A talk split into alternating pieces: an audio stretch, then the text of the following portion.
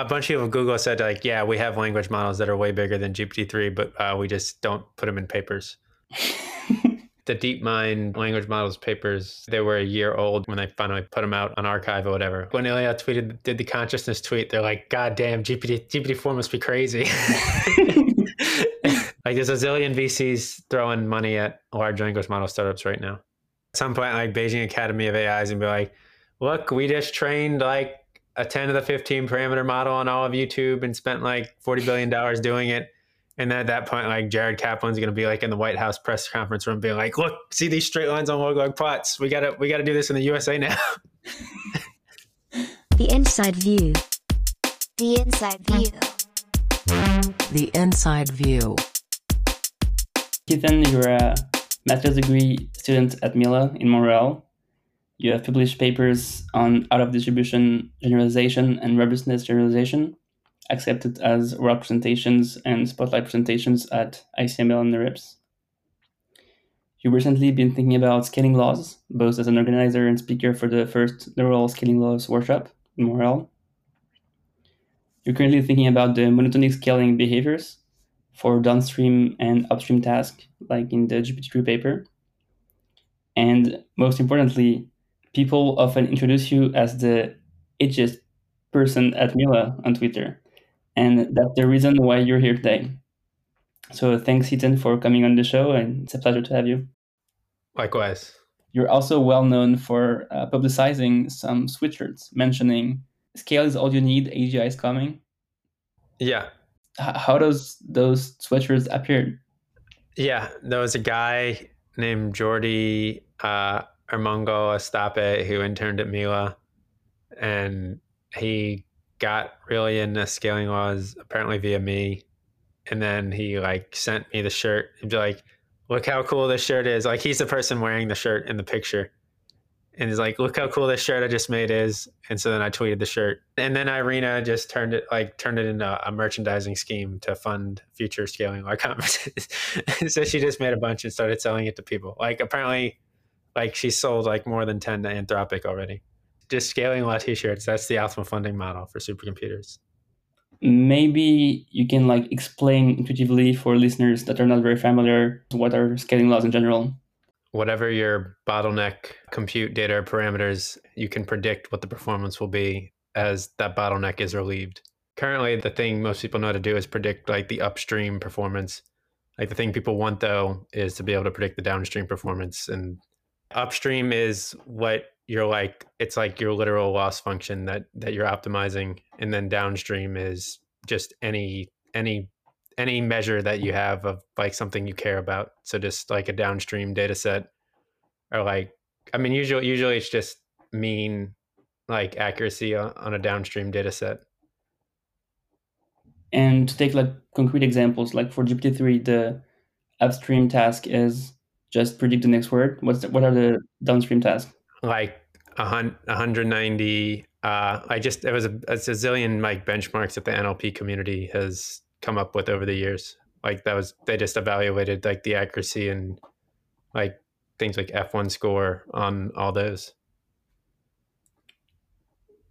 And yeah, what should we care about upstream and downstream tasks?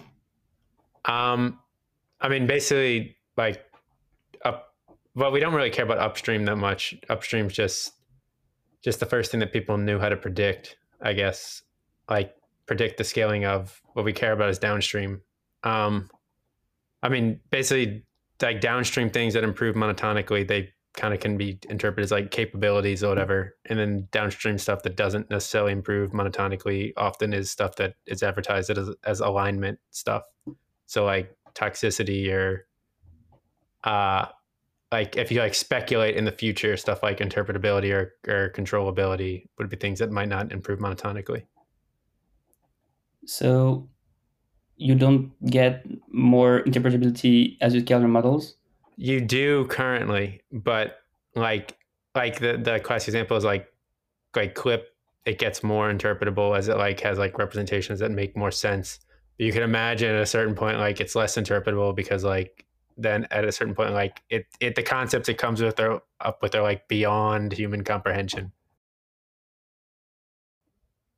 Like an now just how like dogs can't comprehend calculus or whatever. Yeah. When you mention alignment, what's the easiest way for you to define it? Um, I mean, I, it's like the the Anthropic definition is pretty practical. Like we want models that are helpful, honest, and harmless, and that seems to cover all the like weird edge cases that people can like come up with on Alignment Forum or whatever. Gotcha. So it's not like a technical definition; it's more uh, a philosophical one. Yeah, yeah. So, do you, would you consider yourself uh, an alignment researcher or more like a, a deep learning researcher? Both? Uh, I'd say just a beneficial AGI researcher. That that that seems to cover cover everything. What's AGI? the the definition on OpenAI's website is pretty good. Highly autonomous systems that outperform humans at most economically valuable tasks. When do you think we'll get AGI? I'll just say like it, it depends mostly on just like compute stuff, but I'll just say 2040 is my median. What's the um, your like ten percent and ninety percent estimates? 10% probably like 2035. I think there's been a week where we got DALL-E two, Chinchilla, PaLM.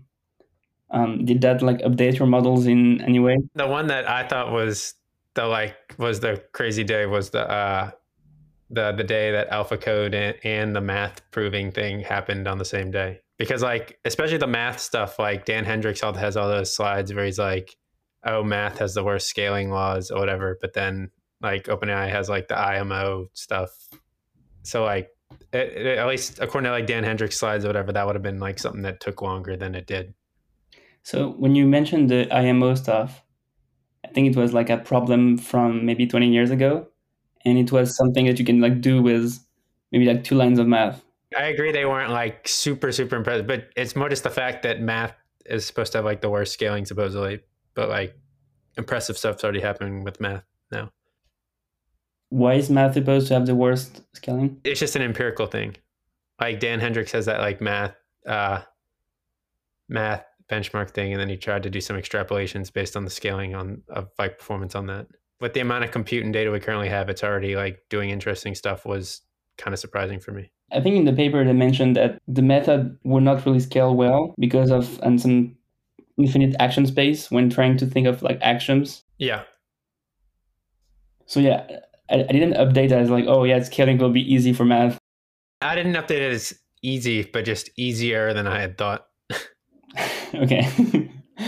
Re- related to scaling, the paper by DeepMind about the chinchilla model was the most relevant, right?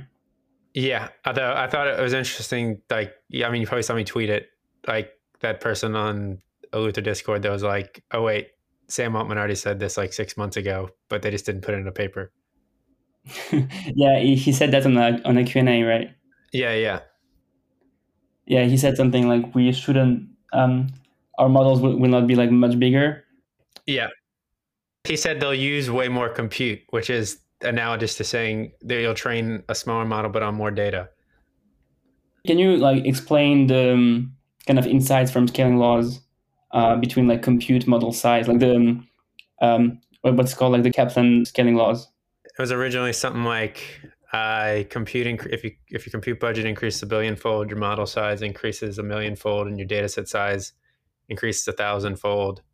And now it's something like, uh, I, I know it's like one to one, but I don't remember like what how big the model size to like compute ratio was. Like I know, I know like I know like the model to data ratio is one to one now, but I don't remember what the the compute to model ratio is the new compute to model ratio is. That's also what I remember. Um, and, and I think like the main insight uh, from the first thing you said from the Kaplan law is that um, like model size is all, all that matters compared to data set.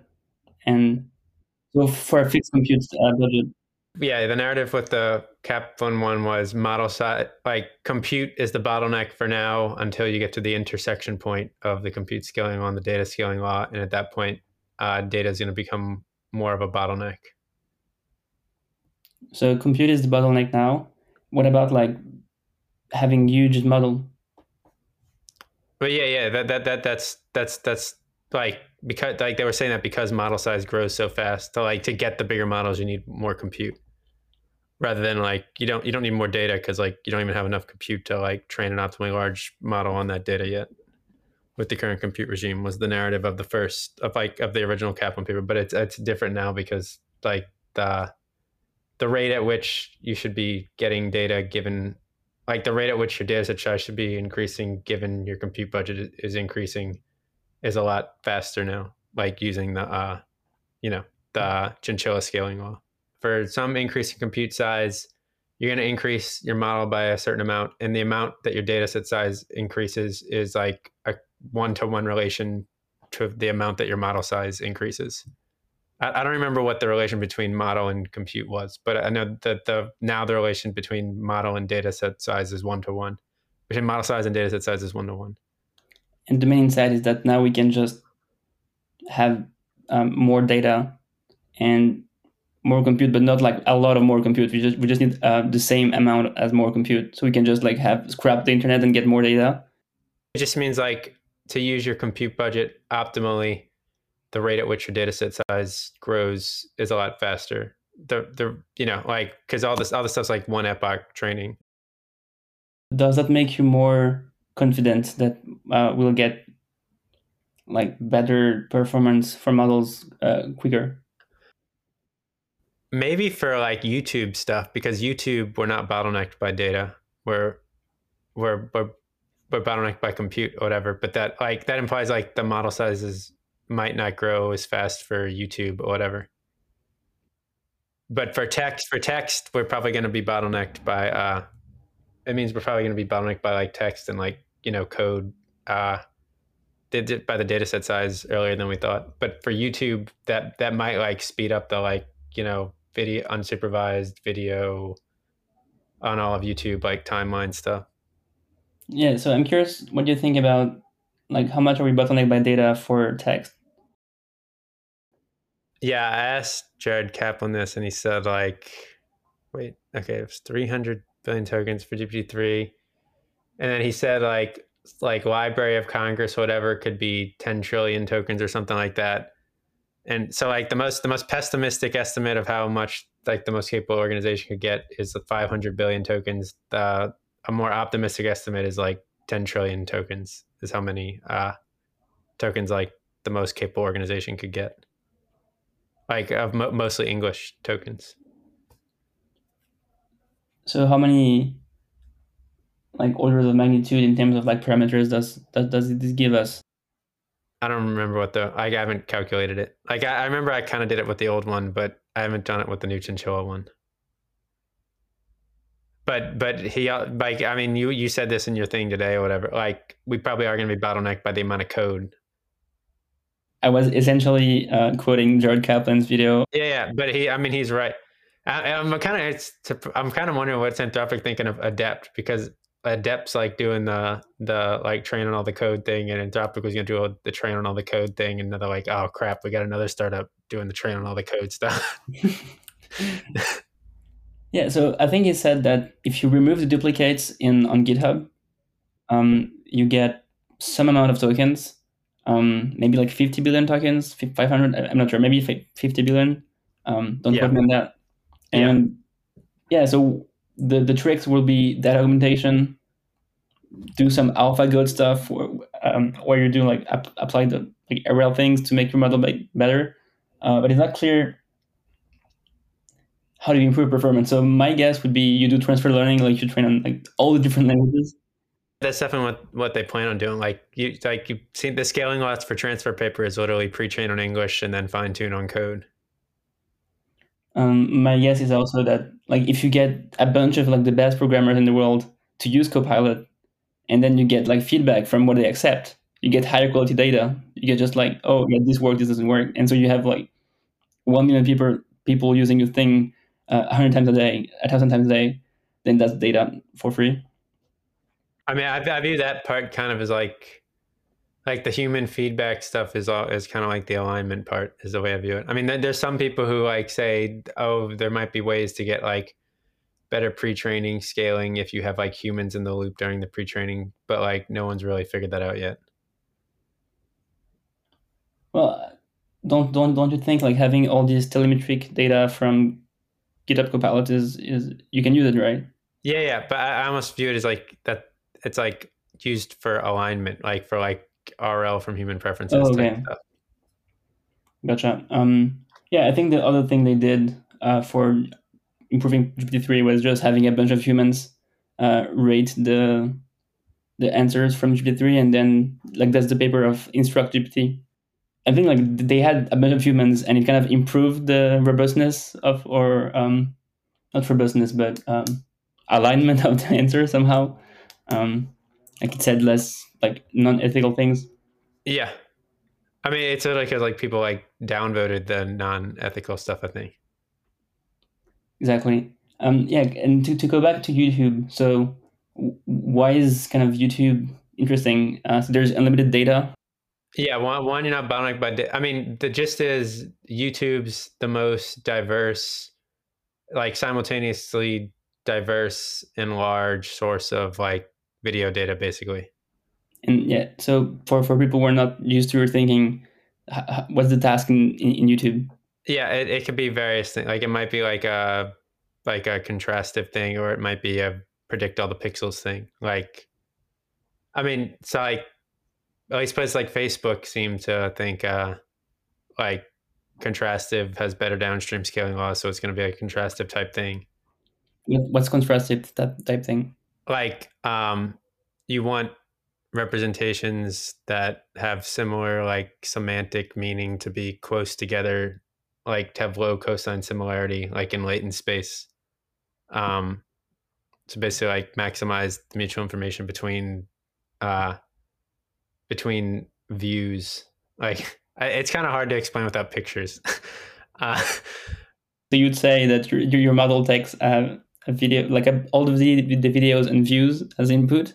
Frames that were close together uh like in time it tries to maximize the mutual information between them via like minimum uh via maximizing cosine similarity between the latents of like like a you know like a ResNet encoder or whatever that encodes the images for both of those frames that were next to each other like in time.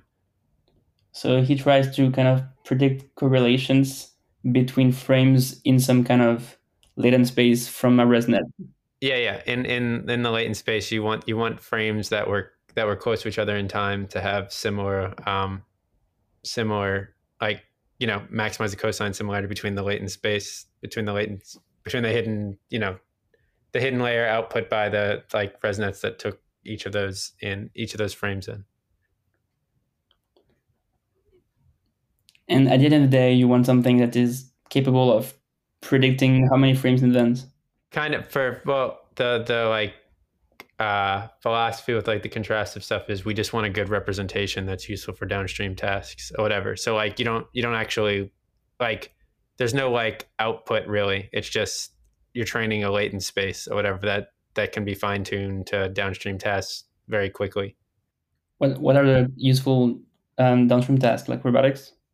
Yeah, yeah. Like there's there's a zillion papers on like people pre-train on do some pre-train contrastive thing in like a OpenAI gym or like Atari environment, and then they show like, oh, now we barely need any RL steps to like fine tune it or whatever, and it can like learn RL really quickly after we just did all this unsupervised contrastive like pre-training or whatever.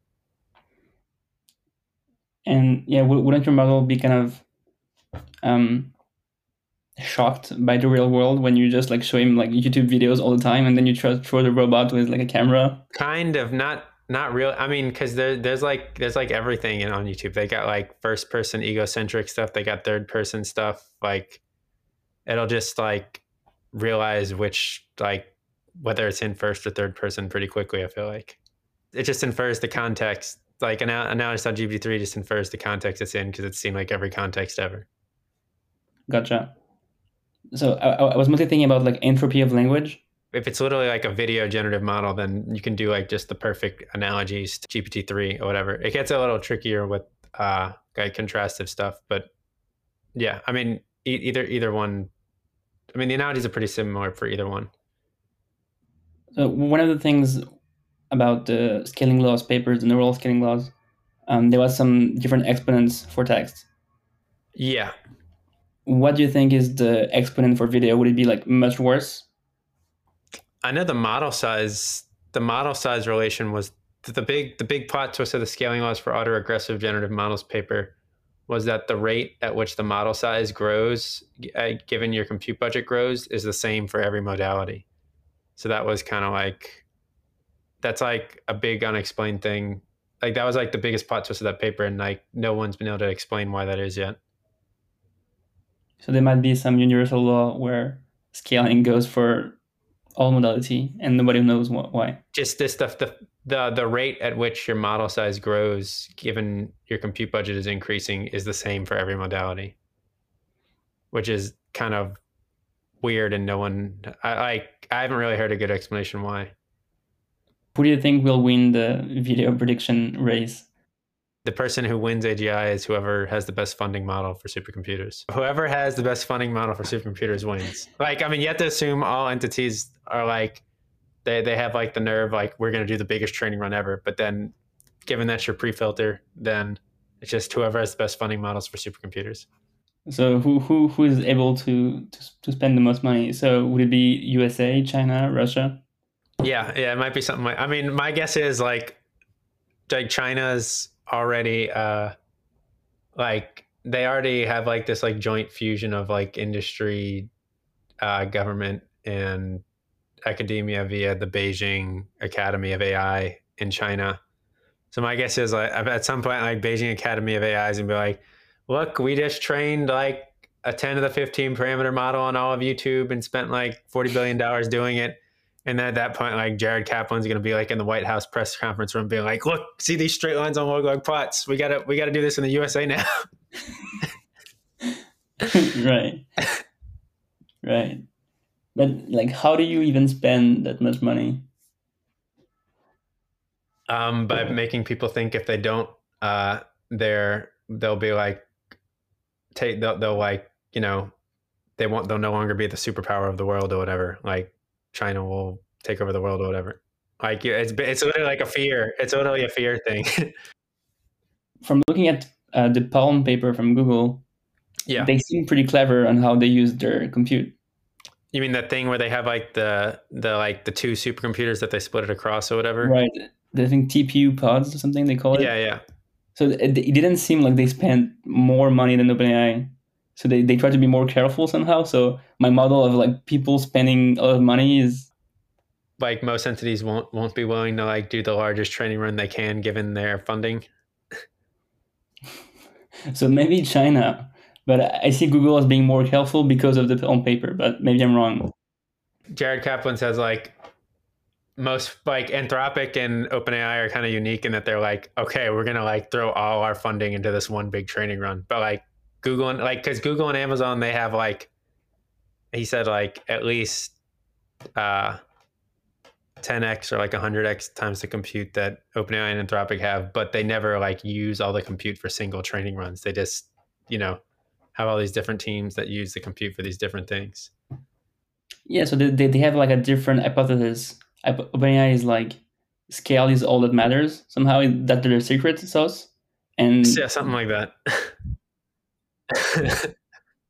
you can just like scale things, and we're going to get better results. And Google is maybe there's more bureaucracy, and it's maybe harder to get a massive budget.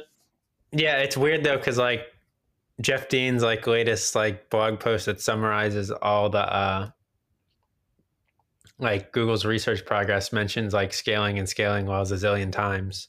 So that almost implies that like they're on the scales all you need bandwagon too. So I, I don't know. they probably know, but then the question is how how like private things are, and uh, maybe there's stuff we don't really know. I, I, know a bunch of people Google said like, yeah, we have language models that are way bigger than GPT three, but uh, we just don't put them in papers. so you you've talked to them like privately, or is it just they say it online? I just I've I've heard things from people, and that's what they say. I, am not I'm not disclosing where I got that information from, but that's just right. uh, what I've heard from people. So as we're on like gossip, I think like some something that was around on the internet, like right when GPT three was launched, was that Google was like reproduced it in a few months afterwards, but they didn't really talk about it publicly. Um, I'm not sure about what to do with this information. I, I know that like the the DeepMind language models papers, they, they were a year old when they when they finally put them put them out on art like on arXiv or whatever, like Gopher and Chinchilla. They had the language model finished training a year before they the paper came out. So we should just like assume all those big companies are just like throwing papers when they're like not relevant anymore when they have like the other paper already ready. Maybe, but yeah, I don't know. I don't know why it was delayed that much. Yeah, I don't. I don't know what the story is. Why why it was delayed that long. People want to like keep their advantage, right? I guess, but I mean, like, I, I feel like uh, GPT three, uh, they they threw the paper on arXiv pretty soon after they finished training GPT three. How do you know? Um, yeah, I don't. But I mean, yeah, I don't. But it at least it didn't. Yeah, maybe maybe maybe there was a big delay. I don't know. So I think you could just like retrace uh, all Sam, Sam Altman tweet, and and then like you you read the next paper like six months after, and you're like, oh yeah, he tweeted about that. Like uh, sometimes he tweets like, oh AGI is going to be wild, or oh neural networks are really capable of understanding. I think he tweeted that like six months ago, that's maybe like when they discovered GPT-4. Funny is like when Ilya tweeted, did the consciousness tweet, they're like, God damn, GPT, GPT-4 must be crazy. yeah, neural networks in a, are in some way slightly conscious. Yeah, yeah. That was the fun. That was the funniest quote tweet. Yeah, I, I think people at OpenAI know things we don't know yet. They're all like super hype. Um, and I think you mentioned as well that uh, at, at, least previously, that um, like Microsoft had some deal with OpenAI, and so they need to spend some amount of money uh, before 2024. Like, oh yeah, yeah, yeah, yeah. I mean, right, right when uh, the Microsoft deal happened, like uh, Greg Brockman said, like we plan on our plan is to train like uh, a 100 trillion parameter model by 2024. Okay, so that's in two years. I mean, that was that was in 2019, but maybe maybe they've changed their mind after like the chinchilla scaling law stuff. I don't know. Right, and so you were not like impressed by PaLM being able to predict, to like do logic on airplane things and explain jokes. In my mind, like the the video scaling law is like a lot worse than than text, basically. That's the main reason why like AGI will probably take longer than five years or whatever. In my mind okay, so we, we need so if, if we just have text, then it's not enough to have AGI. So if, if we have like a, a, perfect oracle that can like talk like us, but is not able to like do like robotic things, then we don't have AGI. Yeah. Well, I guess I guess my, my main bottleneck is mostly like coding.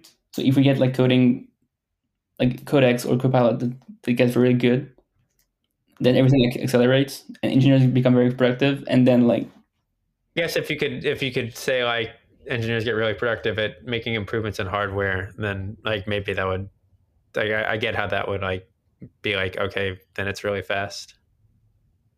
But like in my mind, I at least at the current rate, I don't see the hardware getting fast enough to like be far enough along like the YouTube scaling law in less than five years from now. Think about hardware. We're just like humans googling things and using yeah, yeah, I, I get what, I get what you're saying. Like you get the codex thing, and then then we use codex or whatever to design hardware faster. Imagine you have like DALL-E, but like for designing chips. I mean, Nvidia already uses AI for designing their chips. That doesn't make you like think of us timelines of ten years or or, or closer. Maybe ten years, but not five years. The thing the thing I'm trying to figure out is uh like try to get like a student researcher gig at like someplace so that I can just get access to the big compute during the PhD. Oh, so that, that that's your plan? Just get lot of compute. Yeah, I mean, it, as long as I have big compute, it doesn't matter where I'm a PhD. I mean, it kind of matters if you're like trying to start an AGI startup or whatever, but uh, safe, safe, safe AGI startup. we're we're kind of on record, but I'm not sure if I'm going to in, to cut this part, so you're you can say unsafe. It's fine. Yeah. no, no, no. I mean, um, I, I, I don't even phrase. I just, I just phrase it as beneficial AGI. he was spotted saying he wanted unsafe AGI the fastest possible. No, no, no. Wha- The way I phrase it is, I think I explained this last time. You, have to be thinking in terms of the fastest path because there's like extremely huge economic and military incentives that are selecting for the fastest path, whether you want it to be that way or not. So like you got to be thinking in terms of what is the fastest path, and then how do you like minimize the alignment tax on that fastest path? Because like the fastest path is the way it's probably going to happen no matter what. Like so, it's about minimizing the alignment tax on that fastest path. Or you can just throw nukes everywhere and try to make things slower. Yeah, I, I guess, but I mean, the people who are on the fastest path will be like more powerful, such that like I don't know, such that they'll like deter all the nukes. so you want to be okay. So you want to just like join the winners. Like if you join the scaling team at Google, thing I've been trying to brainstorm about is who's going to have the fastest, who's going to have the best funding models for supercomputers, because that's the place to go, and you got to try to minimize the alignment tax at that place. makes sense. So yeah, everyone should inf- infiltrate Google. Just whatever place ends up with the best funding model for supercomputers, try to get as many weird alignment people to like infiltrate that place as possible. So I'm kind of happy of having a bunch of EA people at OpenAI now because they're kind of minimizing the tax there. But But yeah, I kind of viewed it as all the EA people left, like because Anthropic was like the most extremist EA people at OpenAI. So I almost viewed when Anthropic happened, a bunch of EA people left. I viewed it as that like EA almost leaving OpenAI when Anthropic but happened. some other people came, right? like who? I don't know, Richard Ngo Oh, okay, okay, yeah, yeah, he like a team on like predicting the future. yeah. yeah I'm, I, but yeah, I want to know what the futures team does because that's like that's like the most out there team. I, I'm I'm really curious what they actually do. Maybe they, they use their GPT-5 model and predict things. Like, because I mean, like Daria, like you know about the Foresight team at OpenAI, right? Uh, they were trying to predict things as well, like forecasting. Yeah, that that's that's where all this scaling law stuff came from. Was from the Foresight team at OpenAI. Uh, they're gone now because they became Anthropic. But like a team called like the Futures team that almost has a similar vibe to like a team called the Foresight team. So I'm kind of curious. Maybe that they're just like doing more governance things and uh, optimal governance and maybe economics. That's what it's about: governance and economics. The guy like Richard Ngo is doing governance there. Okay. Predicting how the future works, I think is in is in Twitter bio. Yeah, yeah. But I mean, that that's somewhat tangential to governance. Like that almost sounds like something like Ray Kurzweil would say. I'm predicting how the future. I My model is like Sam Altman as like they have GPT four like they published GPT three in 2020. So it's been like two years. And yeah. they, they've been talking about like in, in their Q&A about like Chinchilla's results or something like one year ago. So now they, they must have access to something very crazy. And and they're just like trying to think like how do we operate with like DALL-E 2 and their GPT-4 they have in private and how they do they do something without like fucking up the world. I don't know. Maybe they're just like trying to predict like how to make the most money with their API or You're saying like if they release it, it's like an info hazard because in my mind, like GPT four still isn't like capable enough to f up the world, but you could view, you could argue it's like capable enough to like be an info hazard or something. imagine you have access to something that does the same kind of gap between GPT-2 and GPT-3, but like for GPT-4 on like in, in understanding and being general. Uh huh. And you don't want everyone else to copy your work. So you're just going to, to keep it for yourself for some time. Yeah, but I feel like that that strategy is already kind of screwed. Like you know about how like a zillion large language model, like a zillion Googlers have left Google to start large language model startups. Like there's there's literally three large language model startups by ex Googlers now. OpenAI is like a small actor in this now because because there's like multiple large language model startups founded by ex Googlers that all like that all were founded in the last like six months.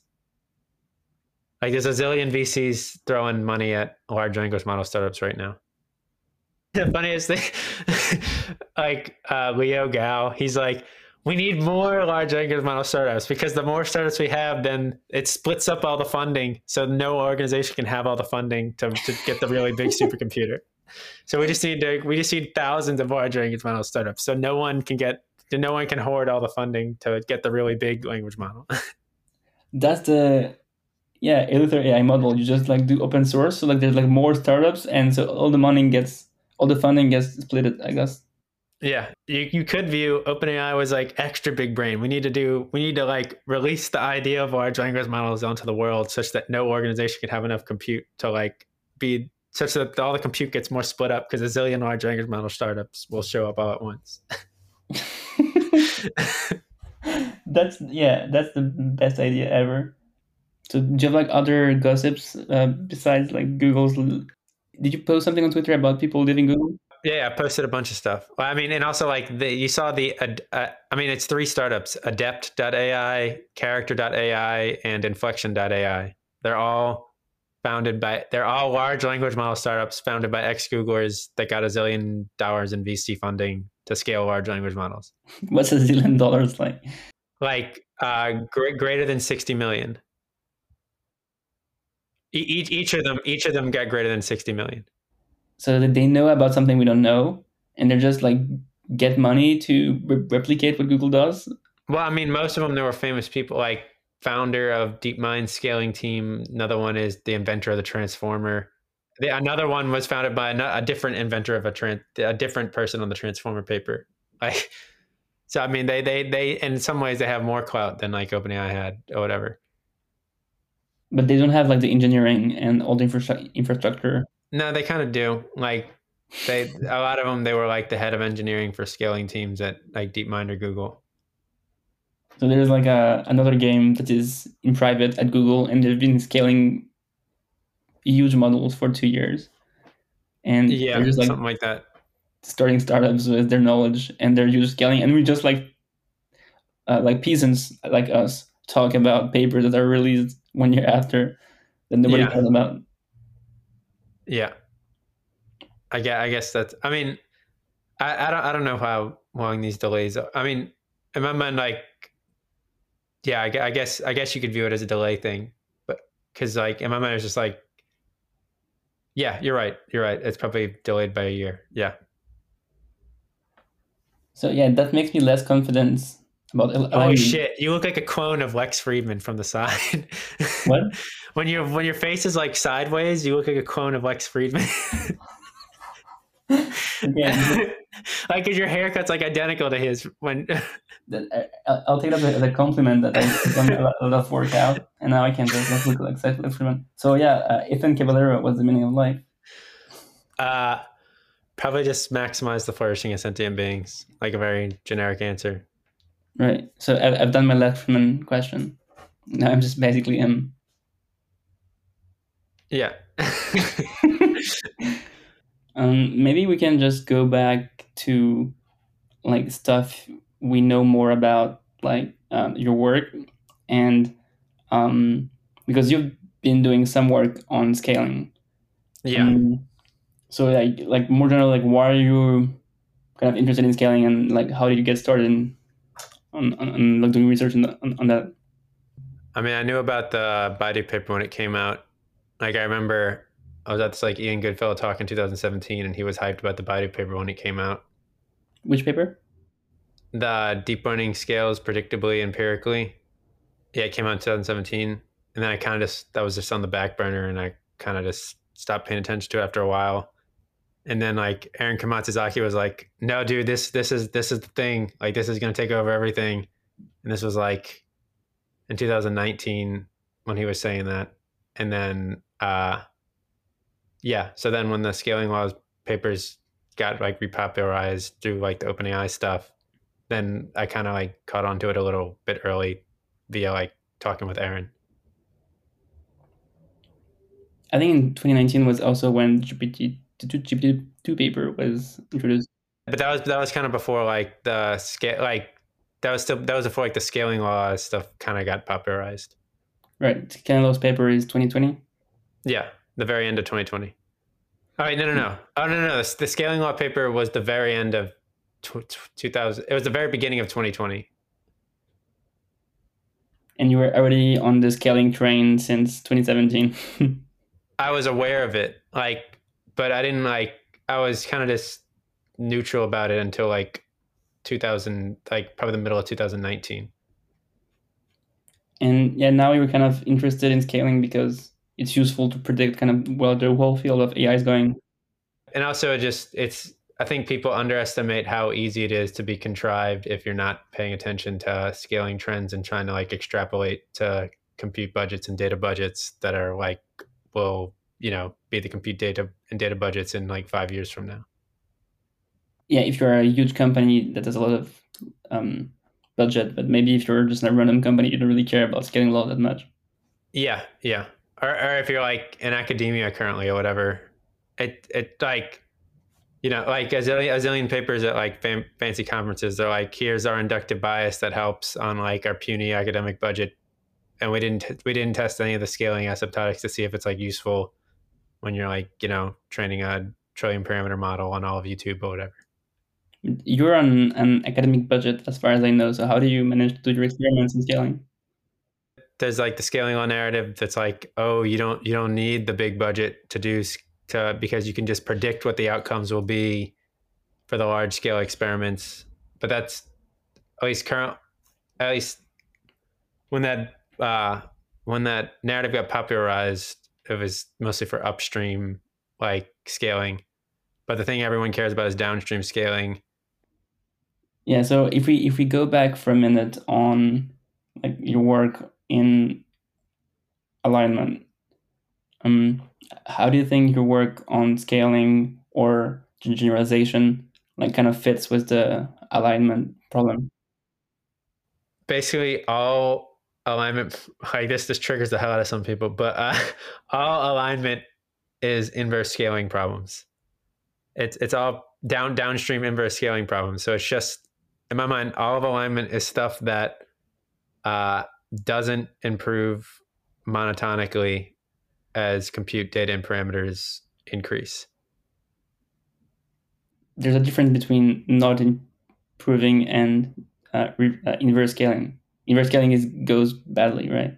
Yeah, yeah, but uh, I just said not improve monotonically because like sometimes there's certain things where like it improves for a while, but then at a certain point it gets worse. So like interpretability and controllability are the two like kind of thought experiment things where you could imagine they get more interpretable and more controllable for a long time until they get super intelligent. And at that point, they're like less interpretable and less controllable.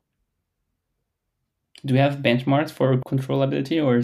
Like just benchmarks that rely on prompting as a form of like a benchmark of controllability. And kind of to summarize your take, um, if we were able to just scale everything well and not have this inverse scaling problem, we would get like interpretability and, and controllability and everything else by just like good good scaling of our models, and so we'd get like alignment kind of by default for free.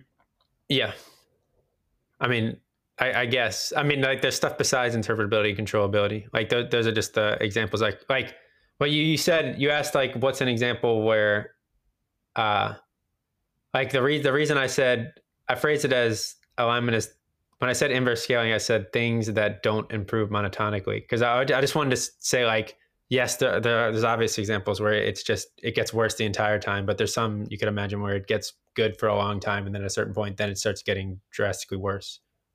I said all of alignment can be viewed as a downstream scaling problem.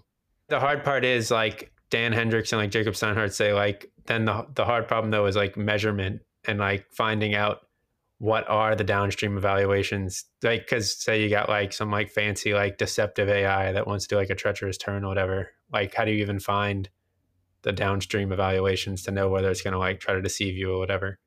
Because like like when i say it, it's all a downstream scaling problem that assumes like you have the downstream test that you're the downstream like thing that you're evaluating it on but like if it's like some weird deceptive thing that's like it's hard to even find what's the downstream thing to evaluate it on to like know whether it's trying to deceive you or whatever.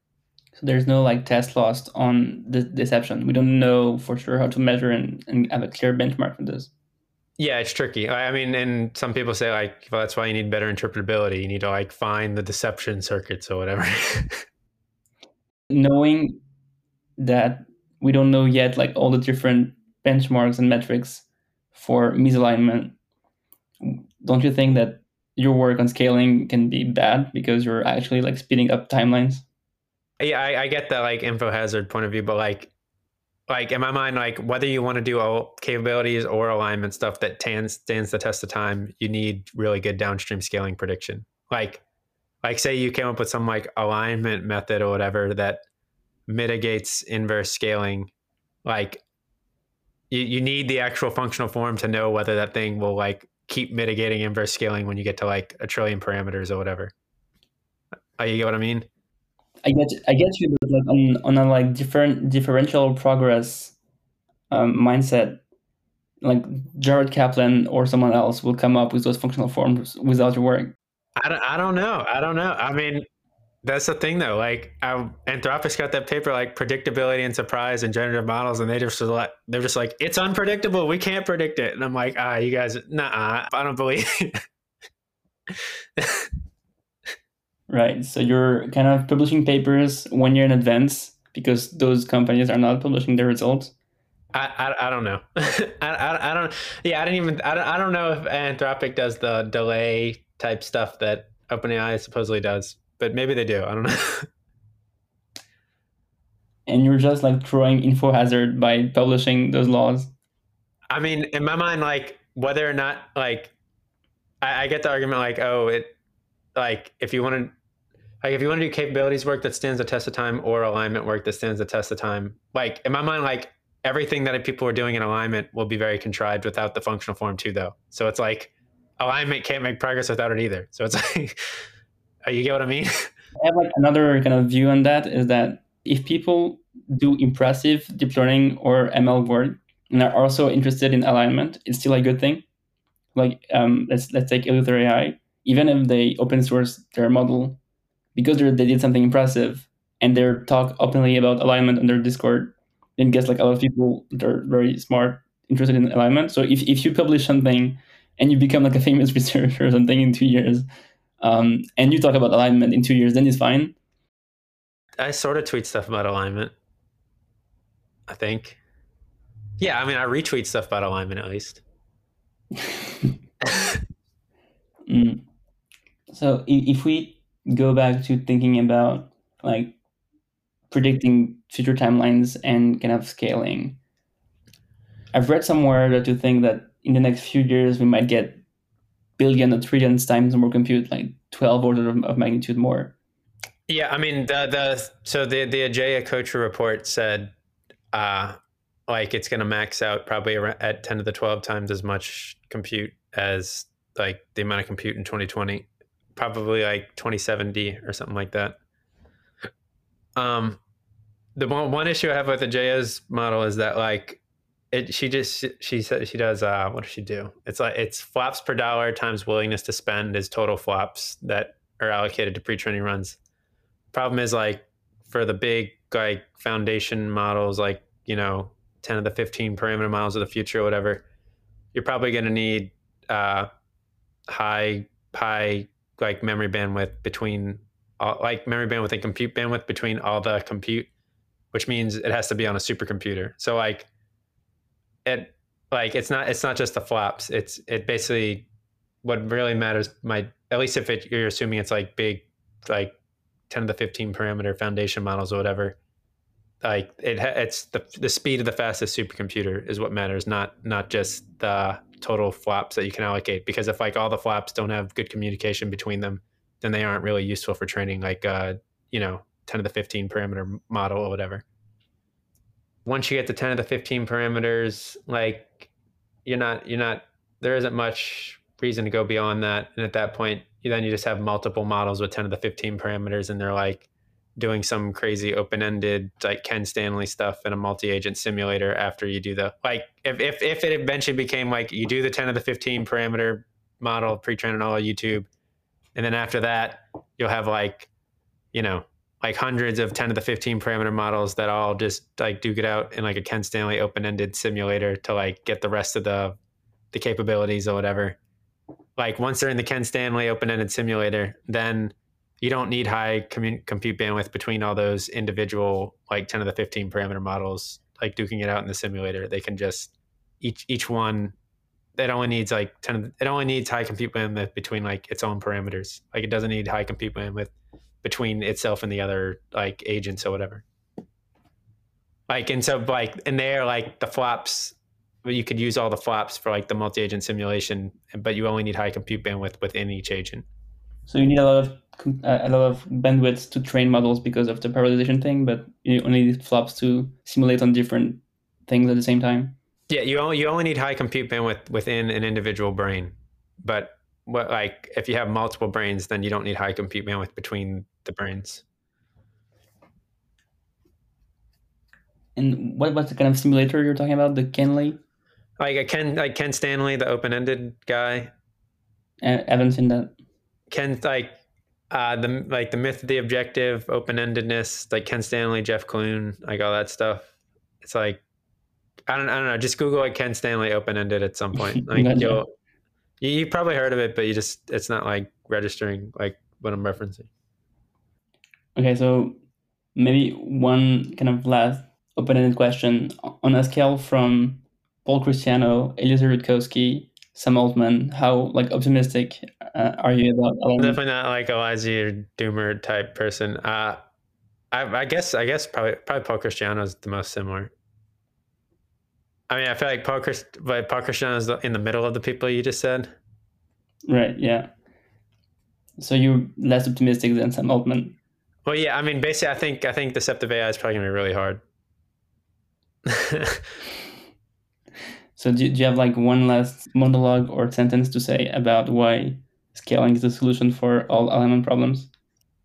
Like just all alignment can be viewed as an inverse scaling problem. Like it all, it all revolves on just mitigating inverse scaling, but also you have to make sure you have like the right downstream things that you're evaluating, like the inverse scaling on. And like part of what makes it hard is like like you might need to do like fancy thought experiments on alignment, like counterintuitive thought experiments on alignment Alignment Forum to even to find what are the downstream uh define what are the like the downstream tests that you should be evaluating, like whether or not there's inverse scaling behavior on those. Awesome. So we get the, the good version as the last sentence. And that's a conclusion for the podcast. Thanks, Ethan, for being on the show.